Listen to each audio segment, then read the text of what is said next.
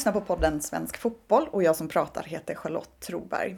Och idag är vi uppe i Sundsvall och spelar in det här avsnittet för just nu pågår ett regionalt läger här för pojkar som är födda 2008.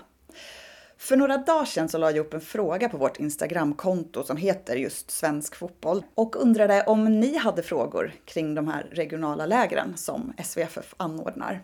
Och det har kommit in massor av frågor. Så jag tänker att vi kör ett poddavsnitt och ger er svar på de här frågorna som ni har. Och vem är bättre på att svara på det här om inte vår nationella fotbollsutbildare Christian Fagerhof som är på plats här på lägret. Välkommen Christian! Stort tack! Du är nationell fotbollsutbildare på SVFF. Kan du berätta mer om vad ni gör? Vår roll är, ganska bred. Vi jobbar med tränare och spelarutbildning. Eh, och vi är 16 stycken som, som har den här tjänsten. Och vad gör du här på lägret?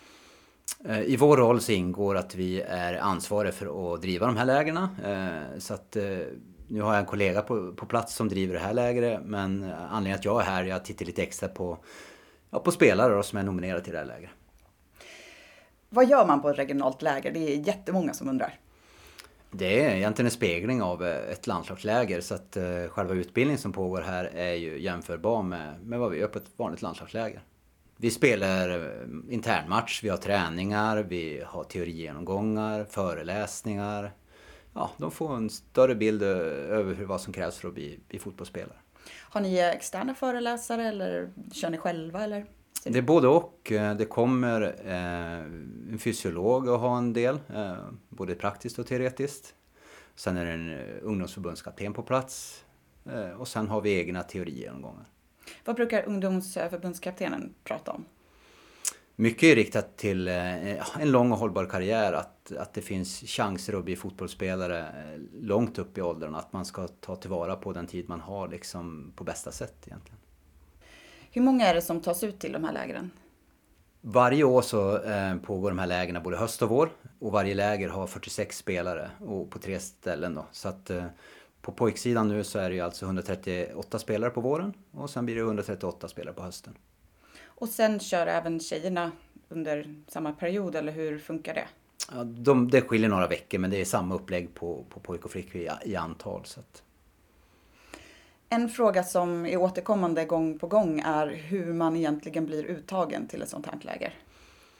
Ja, det är också någonting. Vi som är nationella fotbollsutbildare har ett ansvar att nominera spelare till de här lägena. Eh, så det är ju vi som har nominerat de som är på plats eh, och tyckt att de har gjort så pass bra ifrån så att de borde vara här. Men hur kan ni se allihopa då? Ja, det kan vi ju inte. Eh, vi har ju gott om hjälp. Eh, dels så har vi distriktens eh, spelarutbildningsverksamhet så att där har vi personal som hjälper oss. Vi har föreningar och föreningsträningar som vi tittar på. Matcher på Min Fotboll. Vi försöker följa så mycket fotboll vi bara kan för att vi ska få rätt spelare på, på de här lägren då. Så hur mycket fotboll tittar du på på en vecka ungefär? Ja, det blir, blir några timmar. Antingen så framför datorn hemma men också att vi gör besök på matcher och, och träningar. Vad är det för spelare som blir uttagna till de här regionala lägren? Ja, egentligen så kan nog alla bli uttagna hit utom spelare som är från, eh, på pojksidan nu då, 4 till 7 stjärniga akademier. Det är spelare som har kommit ganska långt i sin fotbollsutbildning, eh, duktiga spelare som behöver extra stimulans. Vad tittar man efter? Kan du säga något specifikt? Nej men alltså generellt så har vi några aktioner både offensivt och defensivt som vi tycker är viktigt att man ska kunna när man ska bli en skicklig fotbollsspelare. Bland annat hur man positionerar sig eh, individuellt men också i, i lagdel. Så att det är ju någonting vi tittar på. Eh, hur spelare klarar av att orientera sig tittar vi på. Och passning, mottagning eh, och sådana saker. Om man är en spelare i en eh, liten förening, kanske långt ut på landsbygden och känner att ja, men hur ska ni kunna se mig här? Menar du att man även kan bli sedd i en sån liten förening? Absolut, jag tror vi missar väldigt få spelare med, med den eh, organisation som vi har idag. Eh, jätteviktigt att man eh, tar tillfälle i akt och, och medverkar vid olika Eh, uttagningsträningar med öppna träningar som distrikten har för att där är vi ofta på plats och då är det några till som har möjlighet att upptäcka en och så får vi höra vilken spelaren är och så vidare. Så jag tror att vi missar väldigt få spelare i svensk fotboll idag. Hur är ett sånt här läger uppbyggt? Hur många träningar är det? vi försöker hålla så att det är en aktivitet per dag, alltså fysisk aktivitet. Men sen är det ju massa andra saker till och det är teorigenomgångarna som jag sa. Så att eh, det blir ett praktikpass om dagen. Och då pratar du fotboll, du har ett fotbollspass om dagen eller? Ja. Mm. Förut hade man fler eller? Ja, vi har haft uh, olika upplägg med, med, dubbla träningar och så vidare. Så att, uh, men uh, utifrån belastning och vad spelarna klarar av på så kort tid så då har vi landat i att det här är ganska bra. Vi har fått en fråga om just spelare från akademilag. Varför är inte sådana spelare här? Det är ju spelare från akademier, absolut, men inte från eh, de eh, utbildningsmiljöer som, som eh, ska vara de bästa i Sverige, fyra till sju stjärniga akademier. Och det är ju egentligen för att vi bedömer att de har en tillräckligt bra stimulans hemma i de föreningarna så att de kanske inte är i behov av den här miljön. Och då är det bättre kanske att släppa fram andra? Absolut, det är jätteviktigt att vi får fler spelare som har möjlighet att ta sig fram till elitfotbollen. Om man som spelare inte har blivit uttagen första gången för den här årskullen, får man en andra chans eller hur funkar det? Ja, i och med att det är både vår och höst så är det ju, ja det, det, är några spelare som gör både vår och höst men det är också väldigt många som byts ut. Dels är det ju spelare som går till de här fyra och sjustjärniga akademierna nu när man börjar gymnasiet och så vidare så då försvinner en, en del spelare dit. Eh, Eh, men sen är det också spelare som kommer ikapp de här spelarna som ligger längst fram just nu. Liksom. Så det brukar bytas ut en hel del faktiskt. Så det kan vara så att även om man har gått en gång så kan man gå igen? Absolut. Mm. Hur är det med målvakterna då? De är ju lite färre av förklarliga skäl. Men eh, är det en målvakt från varje distrikt eller hur, hur tänker ni där? Nej, det blir lite svårare. Vi har ju 18 målvakter nu då och så är det 24 distrikt så det går inte riktigt ihop. Så att vi försöker väl utifrån ungefär antal spelare eh, som det finns i de här distrikten och dela upp det så att det ska vara hyfsat rättvist och sen så hjälps vi åt att nominera och bedöma vilka det är som ligger längst fram. Då.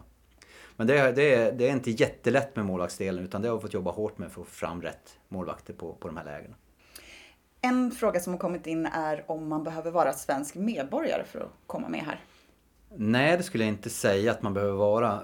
För att det här är inget läge som medför att man kommer att spela landskamper eller, eller liknande. Det är annat med till exempel vårt riksläger eh, där man eh, har ett uttagningsförfarande till, till nästa landslagsläger och så vidare. Så att när man är på riksläger och på landslagsläger då, då är en kravbild att man ska vara svensk medborgare för då ska man kunna representera Sverige i, i landskamp. Och det här regionala läger då behöver du ju inte, inte vara där. De här spelarna som är här, hur är de? Har de ett väldigt eh, fokusdisciplinerad? fokus, disciplinerad eller hur är de här typen av eh, grabbar?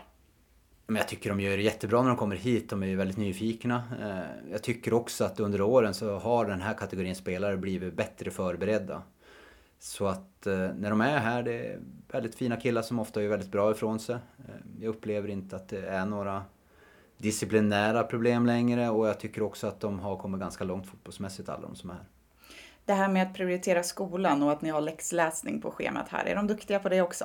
Ja, det varierar ju däremot. Några påstår att de har lov och så vidare. Så att, men, och det har de säkerligen, men det, det, är klart att eh, det är jätteviktigt att de sköter skolan. Dels så tror jag att många har, har blivit varse det nu när de ska bli antagen till NIU, några av dem, och inser att de ligger på, på gränsen för att komma in på skolan. Och då kan man alltså missa sin fotbollsutbildning på NIU utifrån att man inte kommer in på skolan. Så att, vi försöker ju trycka på på alla sätt och vis och därför ligger det också i schemat varje dag att de ska ha läxläsning.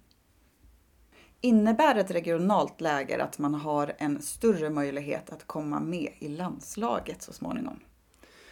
Jo, men det kan man väl säga att det gör till viss del för att de allra, allra bästa på de här regionala lägena, eh, de har ju, vi rekommenderar ju spelare vidare till landslagsläger då, och där brukar vi få med några spelare varje gång. Ja, men jag har ju några riktigt bra exempel på det i och med att jag har varit med som tränare på 05-landslaget till exempel, där vi hade några killar, eh, två stycken på ett regionalt läger i, i Uppsala, Eh, som gjorde riktigt bra ifrån sig, som sen efter det kom med på nästa landslagsläger och också spelade EM med oss bara några månader senare. Så att det händer. Eh, I fjol var vi här och hittade en målvakt till eh, 07-landslaget som har gjort landskamper och så vidare. Så att från nästan varje år så kommer det någon spelare på, från det regionala spåret.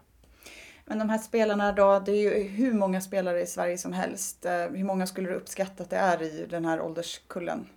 Ja, det är ungefär 15 000 killar och 10 000 tjejer som spelar fotboll i, i Sverige. Så att det är många spelare.